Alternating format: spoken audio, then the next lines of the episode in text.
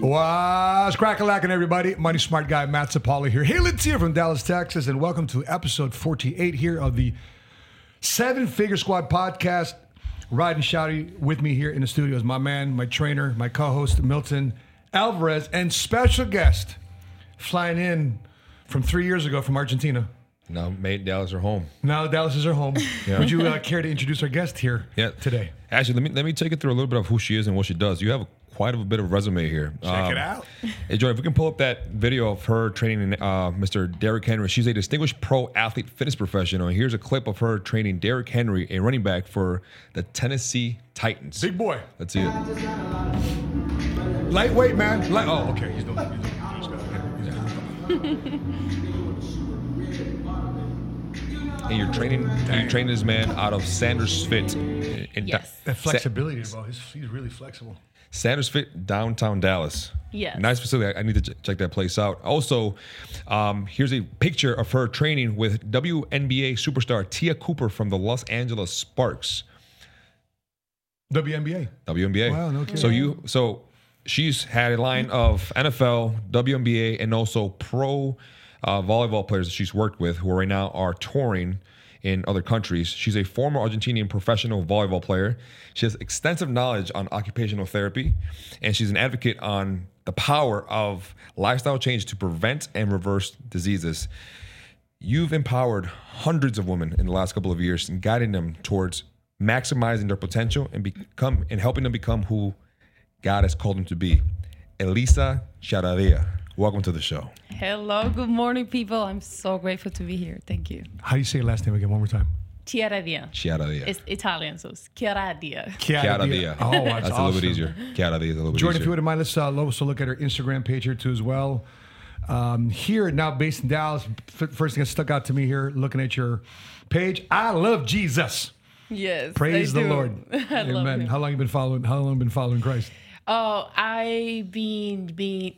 He's been my friend, best friend for the last two years. That's Before awesome. I was Catholic, Amen. But I didn't really know him. What's it, in your opinion, what's the difference between following Christ and being Catholic? Catholic is is a religion. Not necessarily you have a relationship. Mm, there you go. You know? Mm, yeah. And so I get to know him when I was at the lowest of the yeah, lowest. Yeah. And yeah, I know him now. By the way, we always talk in our in our financial workshops about understanding the language of money. Yeah. And you came here to the United States because you wanted to learn what to do what? Well, I wanted to learn English first as a tool to sell more. I was in sales. I was really good selling in Mexico, right? And I come utopically, I thought I will learn English in two, three months, which yeah. didn't happen. And then the Lord kept me here. Amen oh, to yeah. that. Very good. By the way, you're speaking English very well. By the way, for those of you watching this right now, we're going to hear her speak English the entire time. But uh, mm-hmm. one of the ways to learn a new language, whether it be English or money, you got to immerse yourself in their environment. So uh, on the show today, we're going to talk a little bit about her career training athletes. We're looking forward to uh, your insight on that. We're also looking for some insight in your opinion, our, our, our topics um, on on our show about how to make your life better from a financial standpoint, because we dedicate our podcast here to helping th- helping you think like a millionaire, strategize like a millionaire, so therefore you can become a first-generation cash flow millionaire. I've got some potential career opportunities for many of you all to consider, mm. making one hundred thousand dollars a year.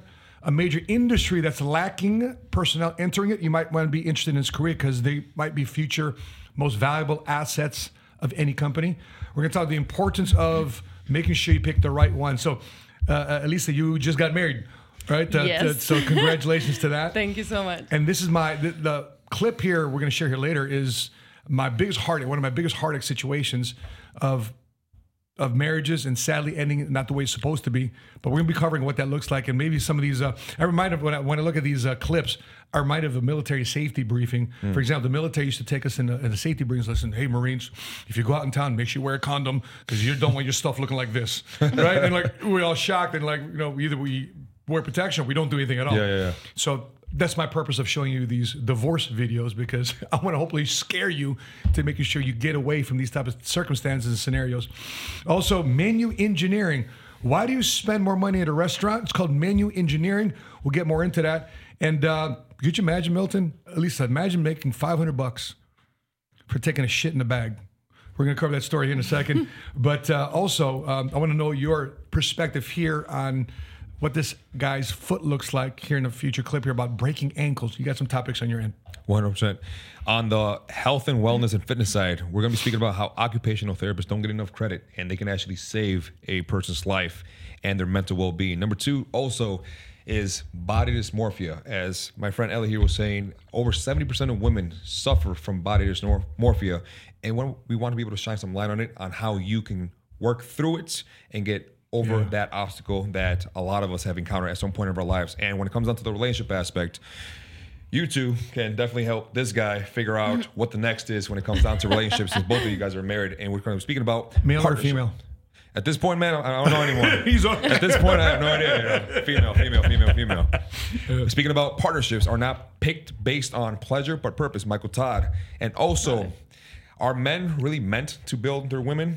Are men really meant to take on women and treat them as projects? Ooh. Or do you have to come into the relationship as equally yoked people? Mm, and mm. one trending topic that I want to be able to speak about is Sucks to Be You, raising a weak generation, how a lot of these people within in their early twenties are walking through life thinking that th- that life, that their jobs, that their parents, that their friends, that society owes them something. So that clip is definitely something I really want to touch on.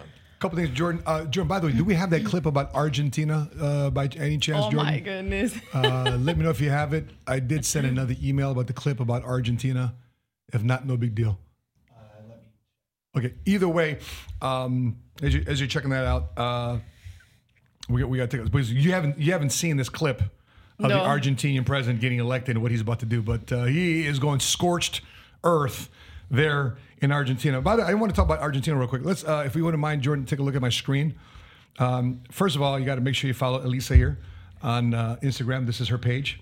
Uh, let's, uh, we mind sharing your Instagram handle because you say your name better than I do. Elisa Chiaradia. And the handle tres. is Elisa Chiaradia Tres. Yeah. All right, Tres. All right, tres. Verified and all that good stuff. Very good.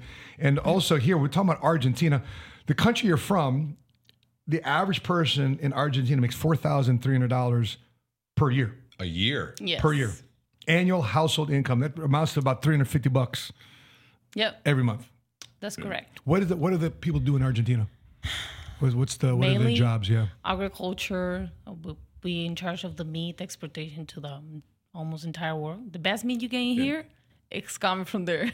She was talking about like steak and, yeah. and, and yeah. with, with beef. Asada. What else? Yeah. Carne asada. Carne asada. Best, best Argentinian meal, in your opinion?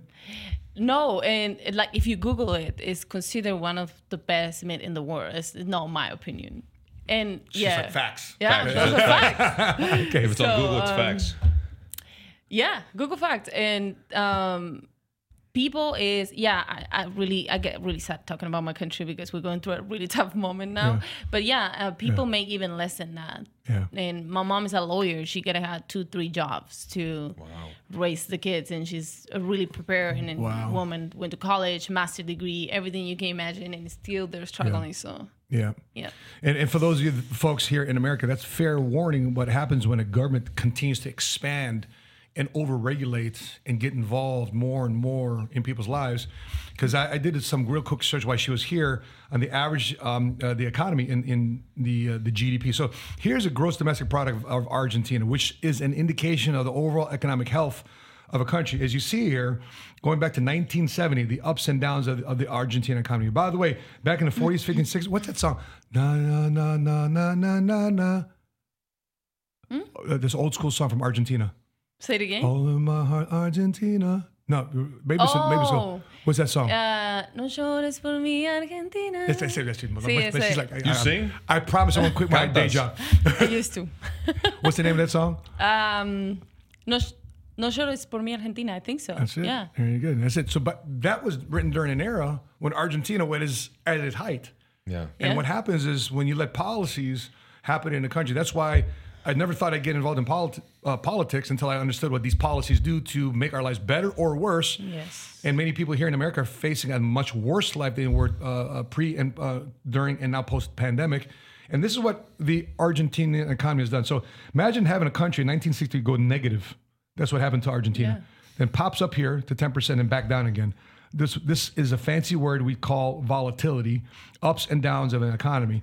And as of recently, uh, you came here in what, two thousand twenty-one? twenty. twenty twenty, so during the pandemic. Wow. Yeah. One of the worst years to come to America. It was it was bad. How was the pandemic in uh, in Argentina? How did they, they how shut down do? absolutely everything. People could not get out of their house because they literally would have issues with the police, which it was not like that in Mexico.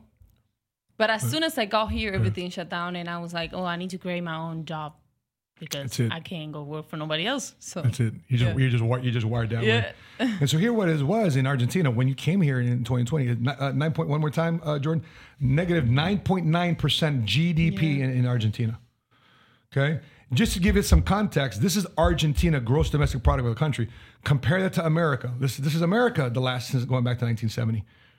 Okay, that's the stark difference between us living in America and Elisa here living in Argentina. Mm-hmm. Which country would you prefer the last sixty years? America? Oh, my goodness. Or Argentina? There it is. So talk to us about your journey of starting your own deal, starting your own business. Because you come here not learning how to speak English. You come here to learn how to speak English. You're doing well, by the way. And you're speaking a language of entrepreneurship, starting your own, starting your own deal, not working for somebody, working for yourself. Talk yeah. to us about that. Okay, some things I don't know if it's legal to say or not, but I will. So I opened my company under my brother's name because I was not a citizen. Mm-hmm. I'm still not a citizen. Uh, so I started managing the company with him um, mm-hmm. under his name. He's a student. He lived in Georgia. And um, I started learning.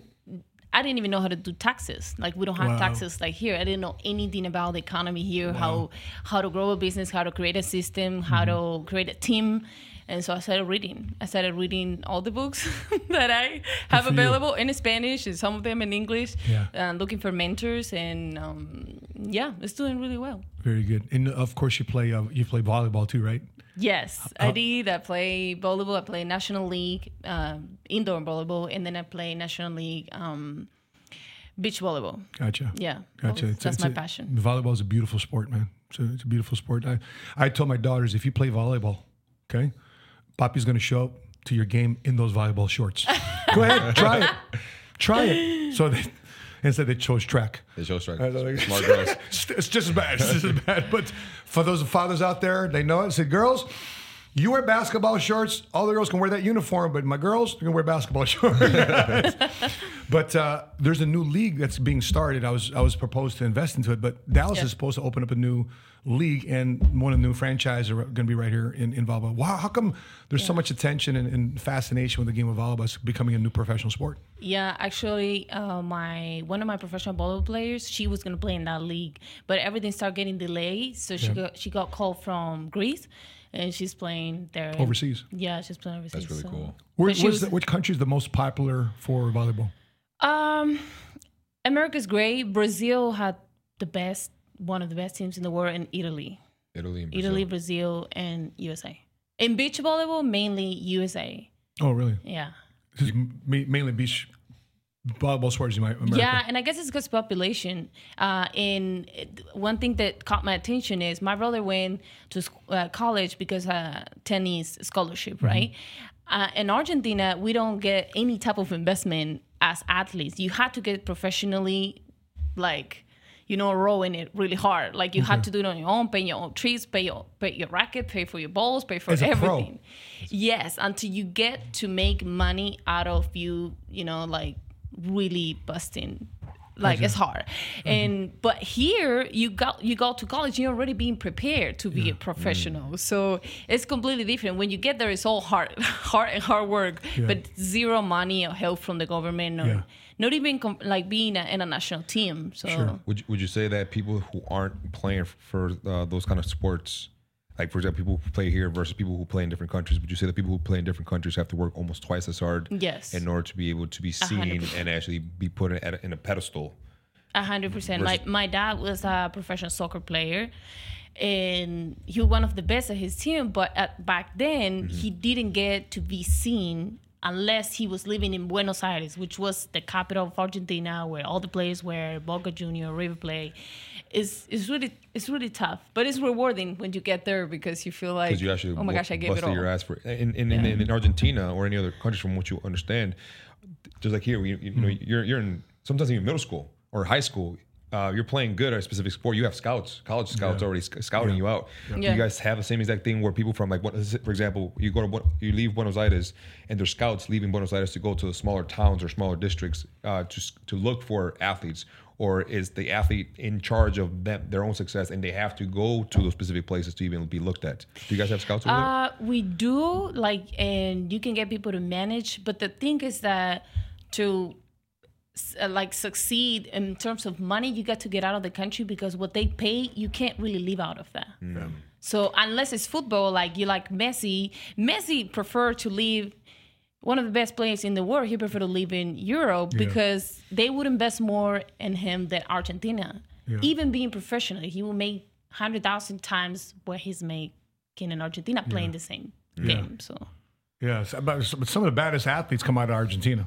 Uh, the, and the, in spite of the economy, some of the baddest athletes come out of uh, Argentina. Uh, speaking of Argentina, Uh, the new president just got elected over there, and he's got scorched earth tendencies over there, and it looks like he's carrying through with it. So can we take a look at, I would love to ha- see your reaction to this oh when we get to seeing this, but his philosophy okay. is to shrink government, because right now he feels it's too much. So let's take a look at this clip. That's definitely that's the actual. Yeah, that's, that's, that's the president, bro. That's the president, the new president. President Milei. La situación de Argentina es crítica. Los cambios que nuestro país necesita son drásticos. No hay lugar para gradualismo. No hay lugar para la tibieza. No hay lugar para medias tintas. He's going in. Look at him. He is going in. They voted him in. Yeah, okay. Stuck in the seventies with the haircut. Check out. So he's explaining the government. Si nos movemos hacia aquella pizarra, aquella... Ministerio de Turismo y Deporte, afuera. Ministerio de Cultura, afuera. Oh, Ministerio de Ambiente y Desarrollo Sostenible, afuera. Ministerio de las Mujeres y Género y Diversidad, oh, afuera. Snap. Ministerio de Obras Públicas, afuera. Aunque te resistas. So he's... What? His alter ego. Short enough, anarcho-capitalist.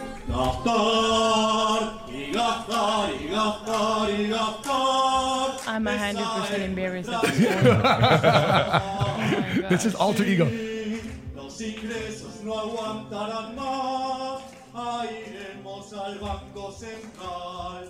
is alter ego. Number three, how's he going to fix the country? Chainsaw to the...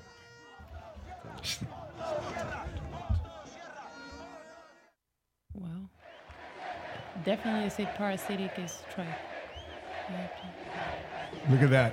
American dollar is coming down to Argentina. Getting rid of the Argentine peso. Oh my God. That's, that's, that's so weird, huh? This is... Weirdest thing. Oh, wow. Alineamiento de geopolítica es Estados Unidos e Israel. Esa es okay. nuestra política. We, we, can, we, can, we can stop right there.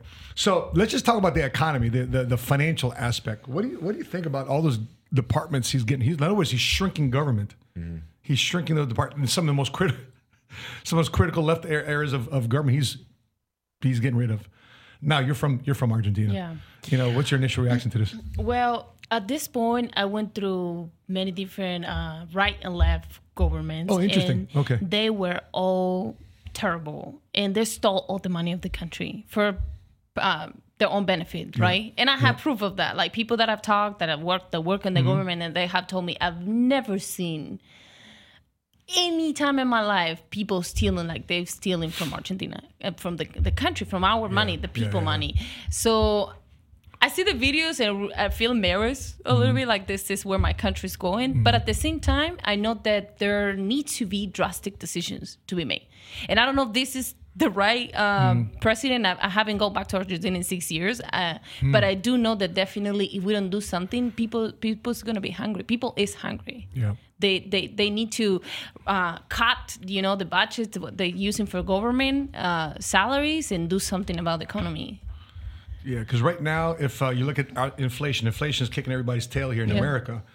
Uh, the peak was nine percent last uh, June, July of inflation. Things just cost more money. I'm just curious, what do you think Argentina's inflation is? Give me a number. nine percent? No, I don't think no, so. No, definitely not. Higher? Lower? Above thirty percent? No. Keep, keep going. It's like like nine hundred percent. Like inflation is... Let's take a look at my screen. So it's right here, one hundred eighty... Take a look at my screen. one hundred eighty-five percent, bro. Well, I even thought it was more because my mom, I called yeah. her last week and she said, Ellie, I go to the store and in the same day, prices of things change. I don't know in how much. Day. In one, one day, day. She doesn't know how much she's going to pay for groceries. What don't you think people here in America understand about America compared to other countries? You say what? Repeat it. What do people here in America not understand about America as compared to people from other countries? The, the amount of opportunities they have. Like buying a car, buying a house, you gotta go buy cash. There's not loans. Nobody's gonna borrow. You can't borrow money in Argentina. Hmm. You can just put a down payment and get payments on a house. Either you have the cash, or you just uh, some old, uh, how do you say it, sorteo? Like when you have to apply to get a house from the government, and it would take years, and probably it's you're like in a, the it's list. Like, it's like a, that's the way you a, have a to raffle. Buy a house in, in Argentina. You have to apply to the government to get a house in Argentina. Yeah, I mean wow. you can get a house if you have the money, yeah, but you said sorteo, no? It's like a yeah. raffle. They put your name name in, in a place and they raffle your name. You take it out and you get it, you get it. Yeah. So by luck. Yeah. Versus saying, hey, I busted my tail, I earned my money, let me go buy a house. You can do that. My mom owned a house, but that was maybe an entire year of savings. Yeah. Uh, when wow. here, you don't need to save entire life to buy a house yeah. or to buy a car. Yeah. Bingo. So, yeah. Talk, talk to us about how you started clientele. We saw you there um, training professional athletes. How did you get, how did you get to, to training pro athletes? Well, I had already... Uh, professional athlete mentality, and I train a lot of yeah, yeah. I train a lot of volleyball players back in my country, but uh, I wasn't sure. I'm gonna be honest with you, I didn't know this was my calling. I didn't know I was gonna do this. Mm-hmm. I came here because I was really good at sales. I knew I could I could make good money. I mm-hmm. was gonna go back to Mexico, keep doing what I was doing, and then get some investments. But then when I came here, my perspective changed. I'm like, okay, if I learn this language, I can be my own boss. I can be the owner of the life I want to create. Mm-hmm. And I don't see that opportunity in Mexico, not in Argentina, even less, right? And so I started my company and I started training just people. My client avatar will be like twenty-five to forty years old woman, Latina mainly. They are struggling. They had diabetes, P C O S, because like mm. seventy percent of American has a chronic disease. seventy. Seven wow. out of ten have chronic disease. So mm. I got really passionate because mm. of my background in health. And I'm like, I need to do something about this. That is a different perspective that changed people's life, that helped them to become everything they were created to be. Mm-hmm. And on that environment, which was at the gym, I also... I'm really passionate about athletes, so I started training um, a lot. We train at Sanders Fit, the, uh, the Cowboys player, we train N B A players, so I'm really exposed to that every day. By the way, that's she just talked about how to make money, period. Find a problem, find out what you bring to the table to fix that problem, and create a business out of it. S- simple as that. People make it so doggone hard that, oh, I can't do that, I can't do that. She's not even from this country. She's kicking your butt. Coming from another country, don't even speak this language, but yeah, Americans here are complaining like, oh, no opportunity, et cetera, et cetera. So, um, when when you guys are are, are connected here in business, what what uh, what what areas of, of commonality do you see? Because you started your own business too as well in in the uh, in the during the pandemic. World. During the pandemic, that's right. During Both the offices oh, wow. during the pandemic. During the pandemic, it's just it's, I think it's a chip on our shoulders as Latinos, and I don't I don't want to use the race card or the cultural card, but I think as Latinos we have a chip on our on our shoulder. That our parents worked it up to a certain level, and we have like this mindset that we have to always do better than them to mm-hmm. show that what they did for us when they were young, uh, when we were younger, was exactly what they needed to do in order for us to get the exposure that we needed. Yeah. And it's just almost a conviction, first of all, for God, that you gave me this life, you gave me this body, you gave me the opportunity to learn and to be around certain cool mm-hmm. people, and why would I not use those doors of opportunity that you've given me to glorify you? And every time that I succeed in something and I, or I level up or I get more exposure or I get new business opportunities, those are opportunities for us to glorify God. And what better way to do it than through the platform that he has given us? And then the same thing, you know, being able to put our family's name, you know, on on the map and being able to keep growing and keep growing and keep growing. And I think for you, like, I, I don't know how I would do if I would be moving to a different country. I have no absolutely no idea how I, I would do. But did you have anybody here? Did you have any friends here? Any? No. no. no you know, no, you know, no anybody, nobody. No. And, and you know one thing I've noticed about Latina women? I, I feel like a lot of Latina women have more cajones than a lot of the Latino guys. Moving from a different country yeah. into a new country was scary. You know there's opportunity, but you don't know where to start. And the fact that you're able to do that and now be in the position that you're in right now, being around the people that you're around, and again, you've helped over hundreds of women yeah. get into step into the position that they, they're supposed to be in with their health, with their identity, with their walks in life. That's very powerful. And you you were able to do it in a short period of time. Now I can only imagine what you know life you know what life has for you in the next decade. Mm-hmm. And that's really, really exciting. So I mean. let me tell you something crazy. I didn't know I was gonna do this. Yeah. I thought I wasted seven years of college, seven years of my life starting occupational therapy. Yeah. Because then my dad passed away. I had to go take care of my family. Mm-hmm. I couldn't finish college. I was right there about to finish. And I'm like, why did I waste so much time? I could be making millions out if I wouldn't have wasted seven years in college, whatever. When I stepped in the United States, God showed me this was not just because I had a plan for you. And this had to be or everything to do with the health system, and you're going to change that, and I need to use you for that. So no, that was not in vain, you know. And I was like, oh my goodness, now everything makes sense. So there's theresh a video. Uh, actually, it was one of the last ones, but I actually want if, you, if you're up to oh, see yeah, it now, it's, uh, Jordan. Uh, it's titled "Sucks to Be You: Raising a Weak Generation." This literally goes against everything that you've actually done, and this is who we're encountering now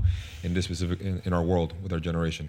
I know you're so oppressed, my dears. I know life is so hard for you. You have to live in the richest, most equitable, most just country in the history of the world. You have to get a college education. You have to voluntarily go to lectures. It's so awful. I can't imagine. But you know, the people, people who are in war-torn nations, they must truly, they must truly pity you. Yeah, goodbye. Goodbye, then.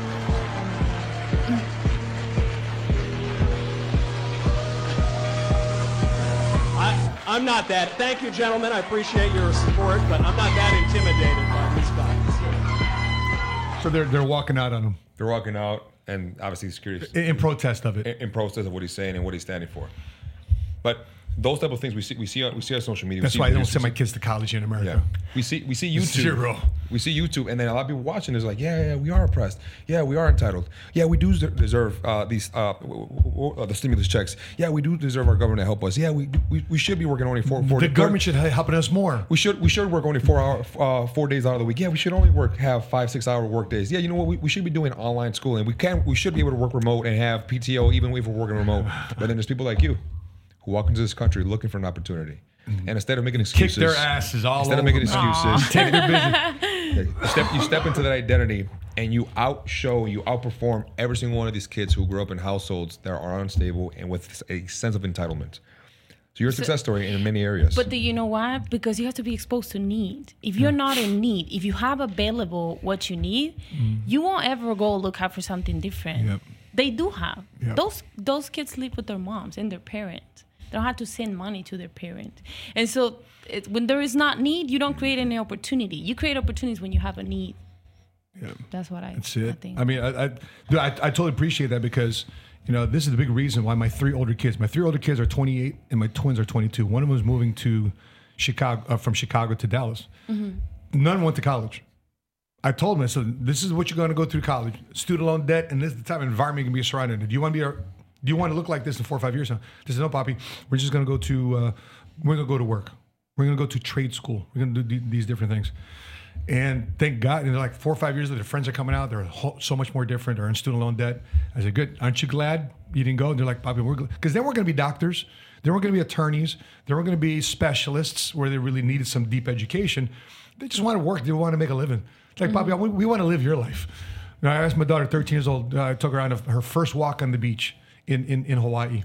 I got tiki torches and moonlight and waves crashing. I, I was my her first walk on the beach, her first date on the beach. I said, baby, this is how a gentleman takes you on a first date. So what do you want to do? She goes, I want to do what you do. So what, being an entrepreneur, being an insurance? Yeah, why? I said, why do you want to do what I do? She goes, look at us. We're traveling all over the world. We got some of the greatest things in life. That's what that's what ultimately a lot more people want. And they don't go through the riffraff of this stuff. What's that saying? Strong leaders create good times.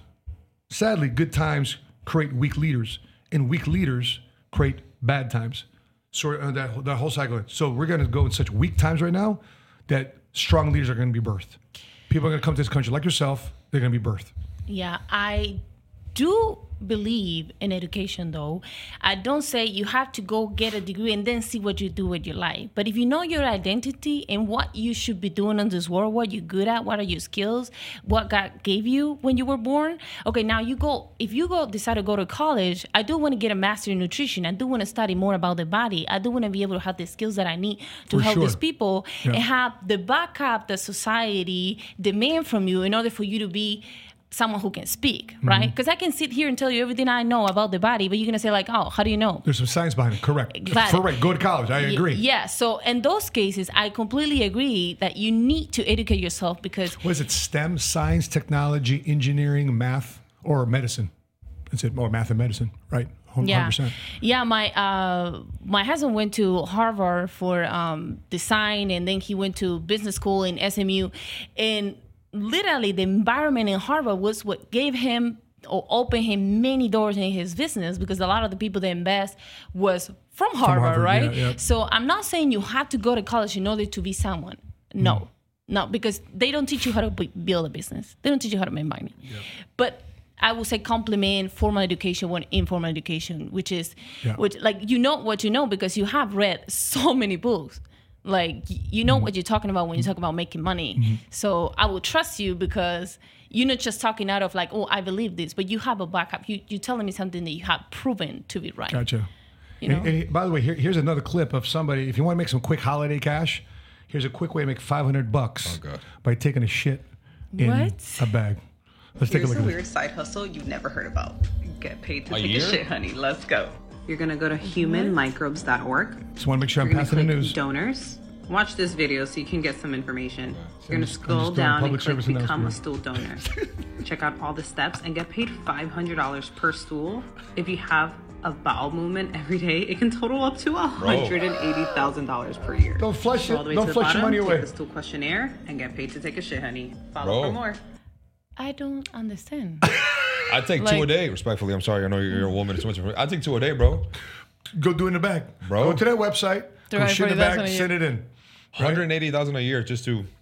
There you go. They want to study you, bro. Is, is, is that real? Yeah, it's like, a real thing. That's for real. It's real. How are you donating that? You can't you put that inside in of other people's uh, bodies. You got to put it in a Ziploc. They, I, think, I think they send you specific bags for it, and they tie it up.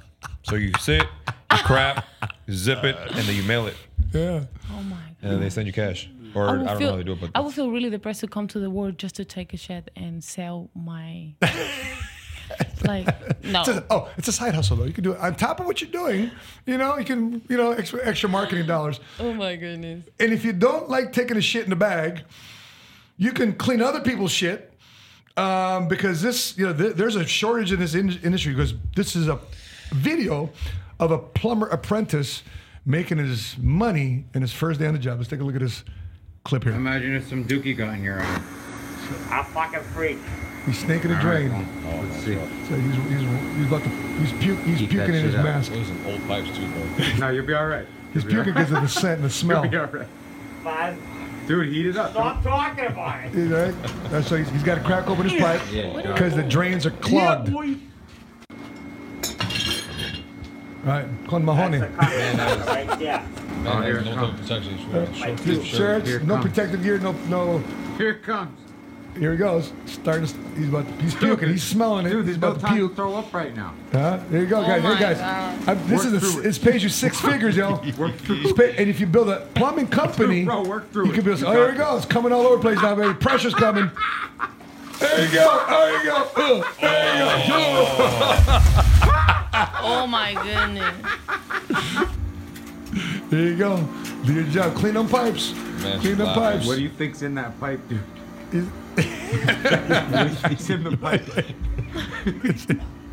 what, what do you think's in the pipe, though? What do you think's in it? What do you think that fucking is? Oh my God.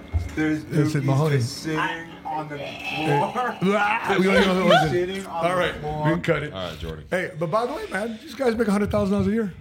Yeah, no. You know, there's, there's better ways. Bro. I was coming out the Marine Corps. They were giving me a job, you know, those porta potties, to take a big, big, big truck, to take the the, the uh, hose, big hose. Yeah. Go to the mm, mm, mm, one hundred thousand dollars a year. one hundred thousand dollars a year. To suck shit all day. Oh in, my in a gosh. hose. So there's ways to make money in this country. Uh, Mike Rowe has dedicated his show Dirty Jobs to make these type of jobs, not for us to just laugh and be entertained by, but hey, if you don't want to go out and do the work, do the dirty work of starting a business, yeah. do the dirty work, make one hundred thousand dollars a year. There's out there, people people are starving. People are, that's, I, I wouldn't do that. Would, would you like to be a plumber? If this doesn't work out, would you like to be a plumber? Go ahead. Uh, no. You're good? No. Keep, keep, your, keep your nails clean? I'm good with that. uh, Speaking of which, we got uh, we got another uh, career here that um, some people should take a look at because um, menu engineering has become a new thing. So if you want to start a restaurant, there's a new thing of how to design a restaurant to get more money out of people's pockets when they're dining at your restaurant. Let's take a look at this new career. Everything about a menu is designed to make Let you Let me know if this is true. There's that, a whole industry this. called menu engineering. Here are five techniques these engineers use to optimize menus for profit. If you put a dish in a box, it bumps up sales by around thirty percent. People tend to order the first or last thing they see, and many people's eyes go initially to the top right of the menu. Think so about that's the next where time restaurants put their star dishes that are most popular and profitable. The longer the description, the more expensive the dish. We're talking an extra eighteen cents for every letter over the average. Wow. Whole dollar pricing tends to suggest a place is exclusive or trendy, whereas using cents suggests value. Putting an expensive dish at the top of the list makes those that follow look more reasonably priced. So next time you're in a restaurant, see how many of these you can spot in the menu. I, I, I'm just curious, when you go eat... Okay, what, yeah. I need to tell you something so good. Yeah, my man. That's going to add you so much value. Uh-huh. So when I met my husband, he was spending fifteen hundred dollars a month in food. You know, they order... Yeah, chick, chick, uh, fifteen hundred dollars uh, Chick-fil-A and all this trashy food that just keep you sick, right? And I met him and I said, okay, why are you eating this? He said, well, I don't know how to cook. You know, I've never cooked. In my country, we cook everything. We don't buy food. That I'm doesn't talking exist. About... Yes. So I'm like, okay, now... I project to save him in the next ten years two hundred forty thousand dollars in food and health. How? He spent fifteen hundred dollars.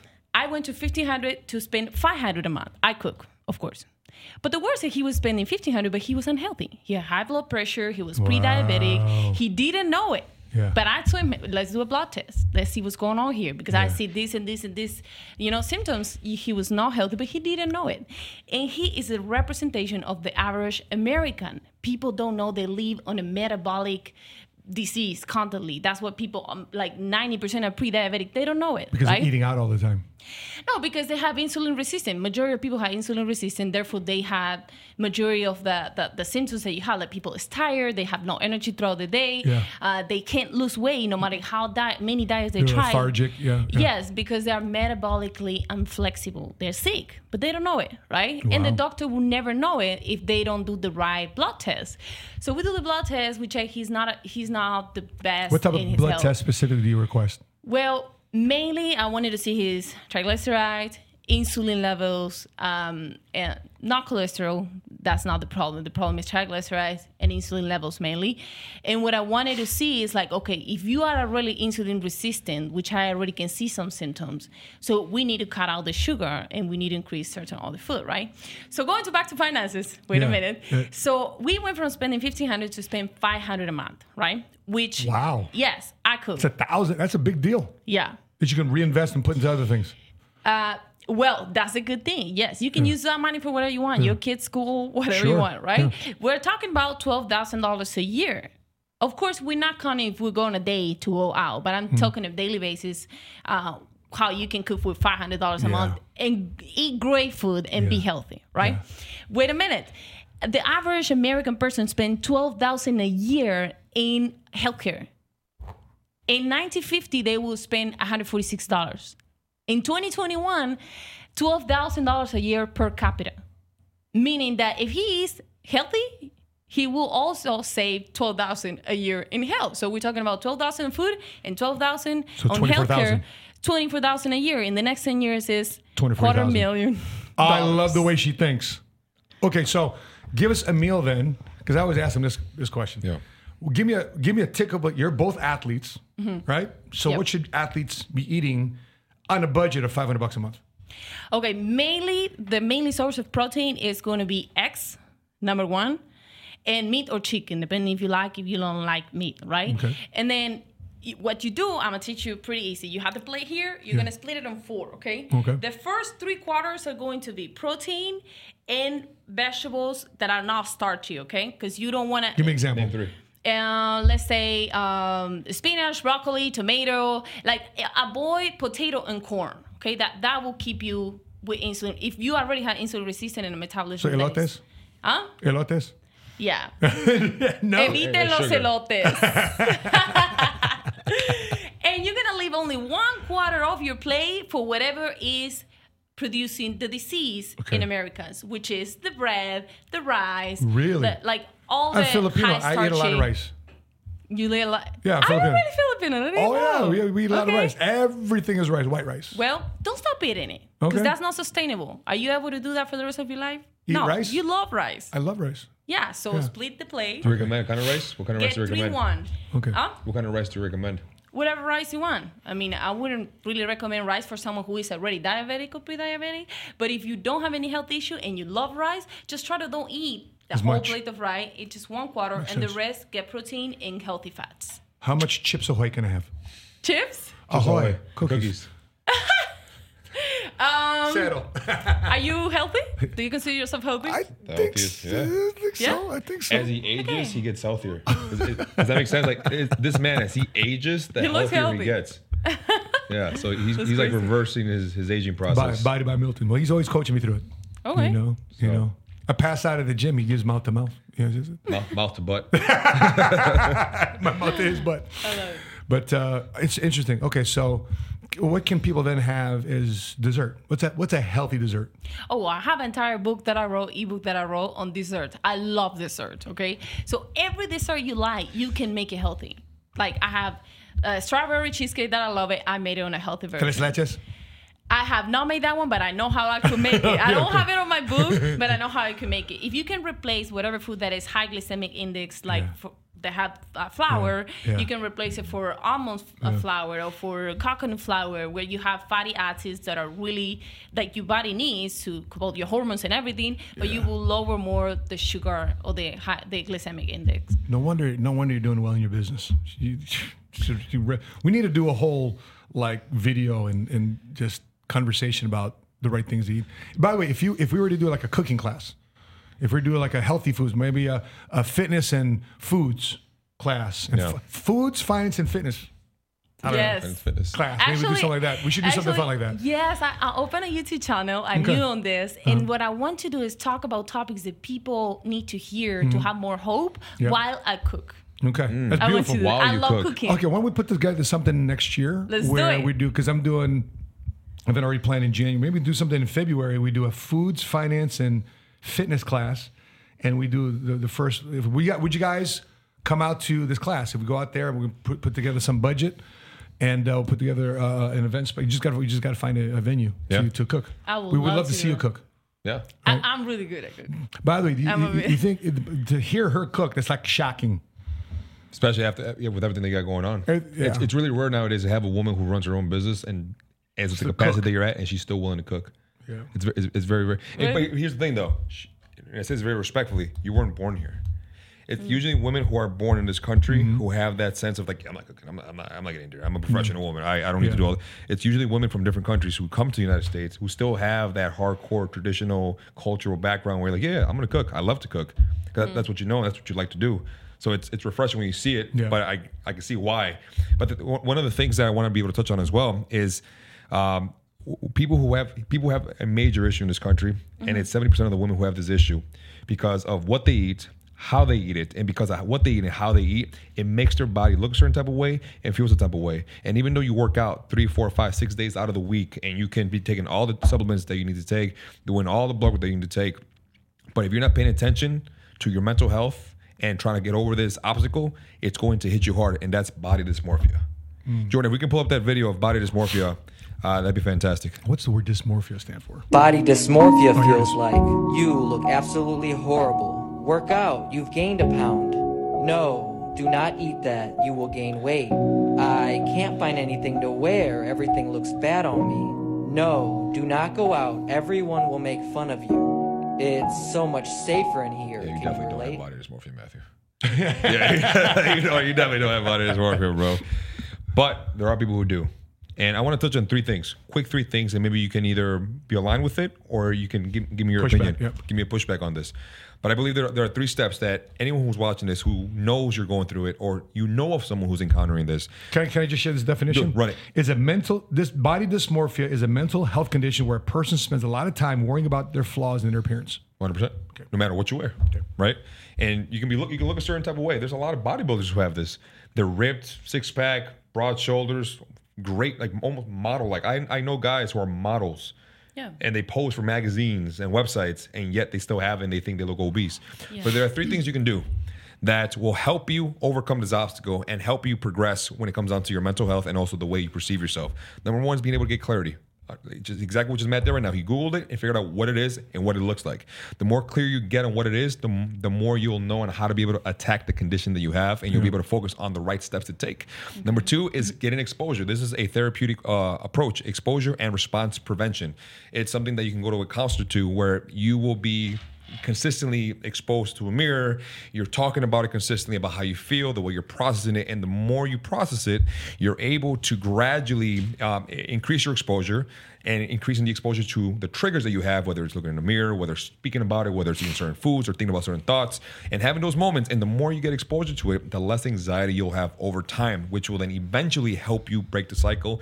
And number three is one of the things that I teach all of my clients that work with me on a, on a more profound level is being able to challenge your thoughts. There's a concept called ANTS, automatic negative thoughts, being able to challenge those negative thoughts that you consistently get, being able to identify the ANTS, being able to categorize them, being able to challenge them and reframe them, basically question the validity, and also being able to uh, create a new uh, uh, a new reality for yourself, and then creating positive affirmations of who you truly are, and being able to give yourself some grace, because this is going to be a journey for you. It's going to be a challenge, especially if you've been encountering it for many, many years, or if it's something new to you. And just watching this podcast, you realize like, wow, I might be going through this.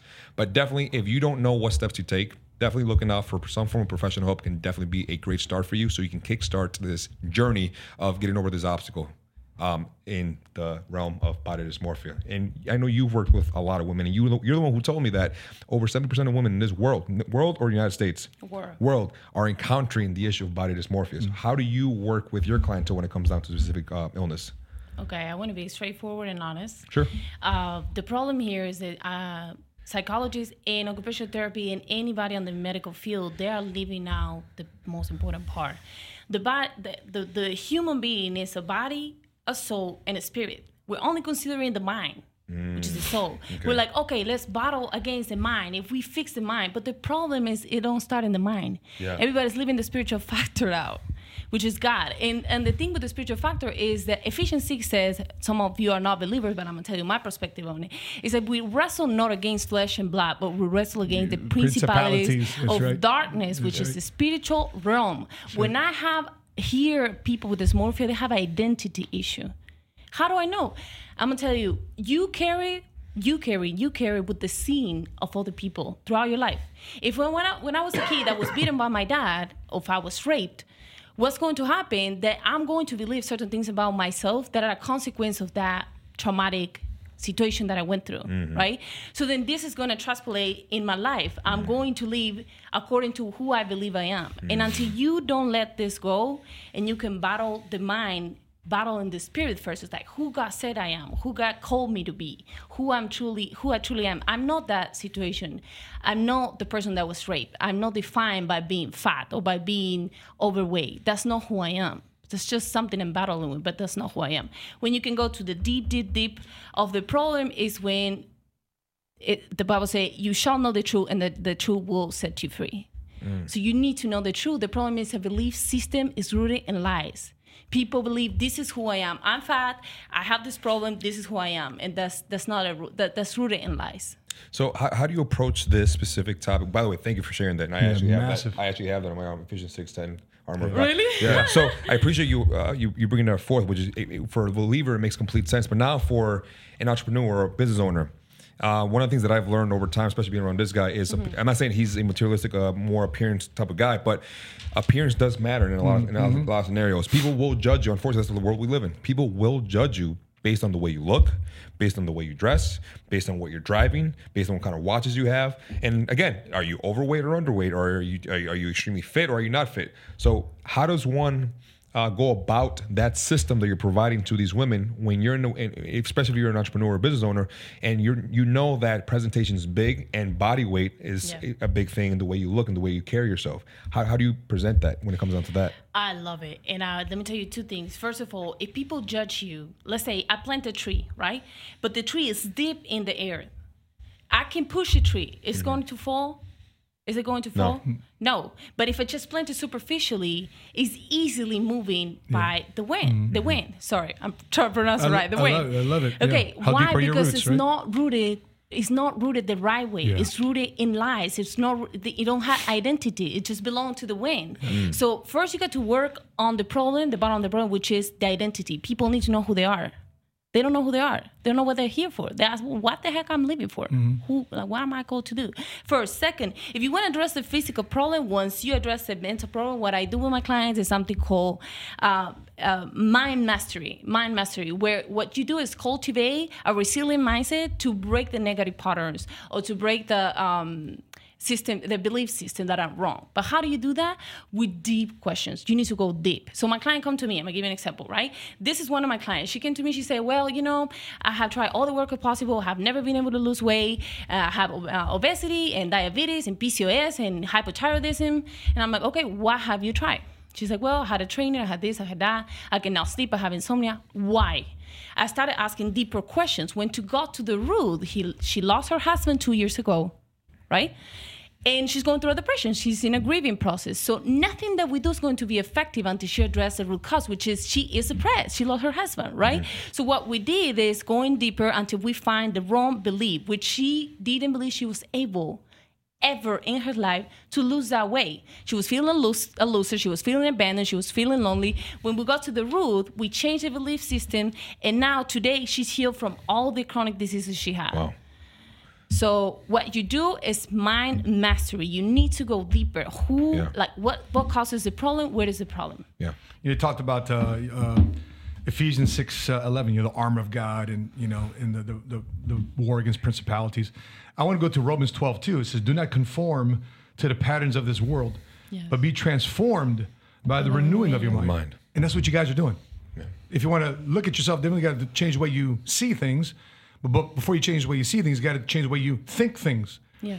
Because the way you think things, the way you see things, is the way you will do things, and that's the results you're going to get. So, um, when you look when you're looking at, um, you know, the areas of, of fitness and food and what we're talking about, um, I want to take a look at something that you are are both examples of to and through the pandemic. Let's take a look at this article here uh, that a lot of people got richer during the pandemic. All right. Who got rich and who didn't get rich? One out of four black households and one out of seven Hispanic ones will have zero wealth by the end of twenty twenty-one.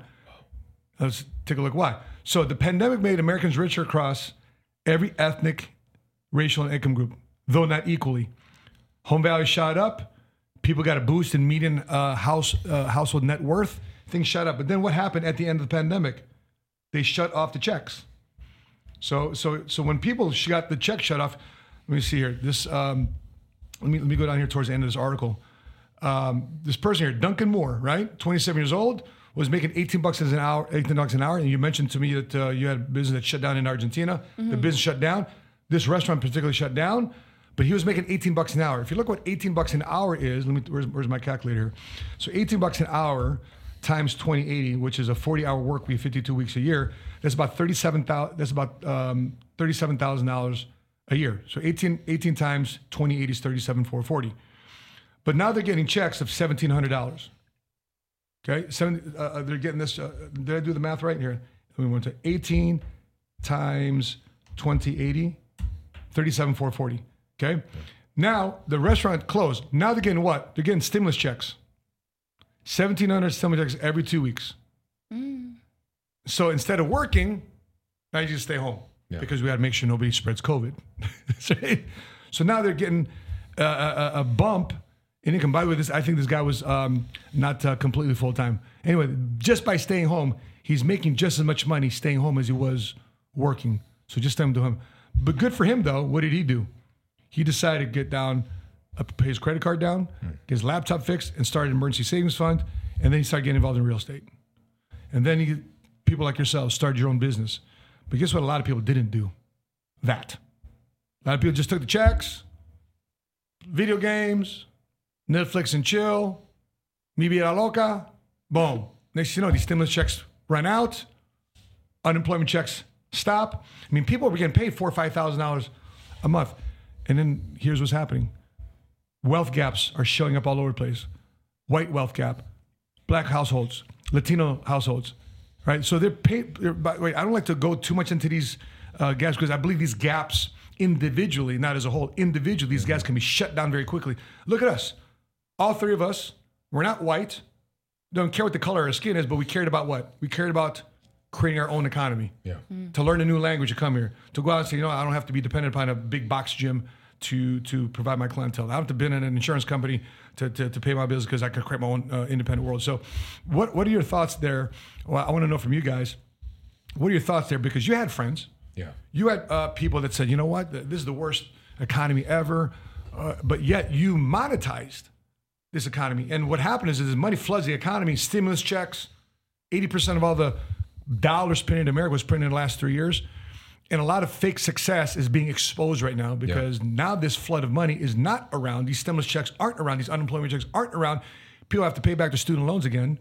And now fake success is showing itself to be, yeah, I wasn't making as much money as I thought it was.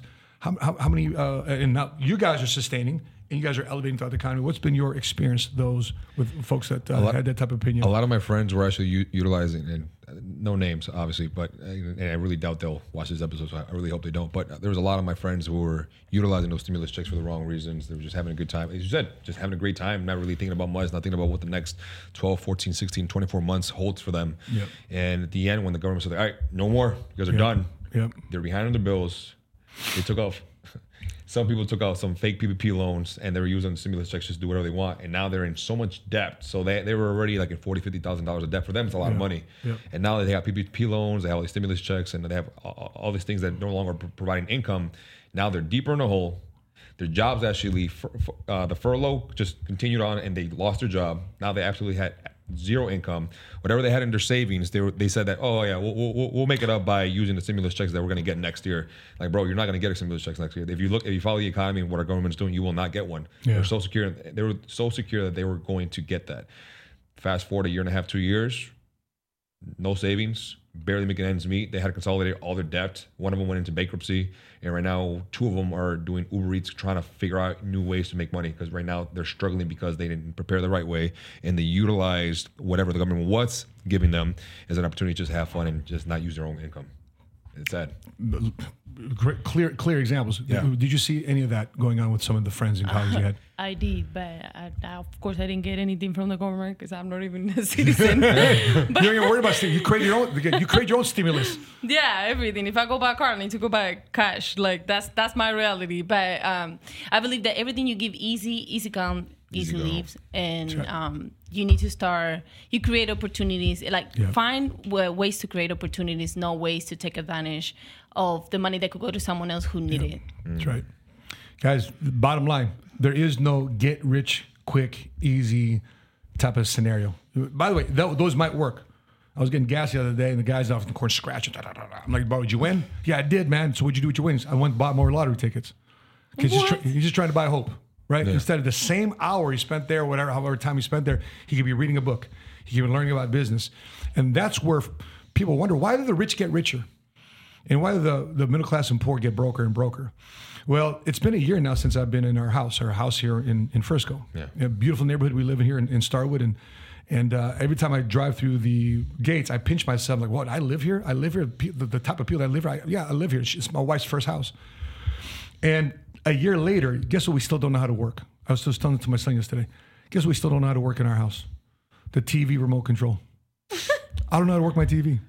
My mother-in-law comes in. She yells at, you don't know how to work your T V because she she loves watching sports. Yeah. I don't know how to work my T V, Mom. What do you want me to do? The yeah. sacrifice I paid, the simple sacrifice I paid to have success and financial security in my life is to not watch T V, to not be so, you know, all into cheering for everybody else. Of course, that's important. I, I lo- by the way, I love the Chicago Bears. I love professional sports.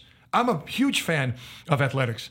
But at the same time, too, I don't want to be more fanatic about somebody else winning and building their dream than me building my own. I hope that's what everybody here that watches this podcast will do in twenty twenty-three to business plan for twenty twenty-four to make that year the greatest business and financial year you've ever had in your life based on the things that you plan to do today. And listen to the stories that uh, uh, uh, Elise here from Argentina comes in and kick tail and set an example here that a lot more Americans need to be doing here in America. No excuses, learning another language, opening doors for herself, knows nobody here. And look at her. Very proud of you. By the way, let me ask you, any final thoughts uh, before before we close um, out? Uh, about health or in general? Whatever's on your mind. Any final um, thoughts here about? I, I would like for people to, I talk to you, I don't know what camera. I would like for you to think of what are you good at? What would you do for free? This is the final thought I want for you. What would you do today for free if you wouldn't have to worry about finances? Once you find what you would do for free, you will find what is your purpose, what you like to do, what you're passionate about, and then you find ways to make that profitable. Mm. Slam dunk. We need to have you. We need to have her back. And if you guys are interested in a food, fitness, and finance class, we might hold one here locally in Dallas. Ooh, I love that. Said, please put your comments. Say, put food, finance, and fitness in the comment section if that's what you want to see happen here in the Dallas area. With that being said, I have Milton Alvarez. Appreciate Big Dog. Elise, our special guest who has to come so back much. Here to the seven Figure Squad podcast. Please subscribe to our YouTube channel, hit like, and please put your comments below. You agree with us? You disagree with us? Please let us know here in the comment section below. With that being said, from Dallas, Texas, I'm your Money Smart guy. And until we meet again, continue to live smart, continue to love smart, and be money smart today. See you next week. Bye-bye.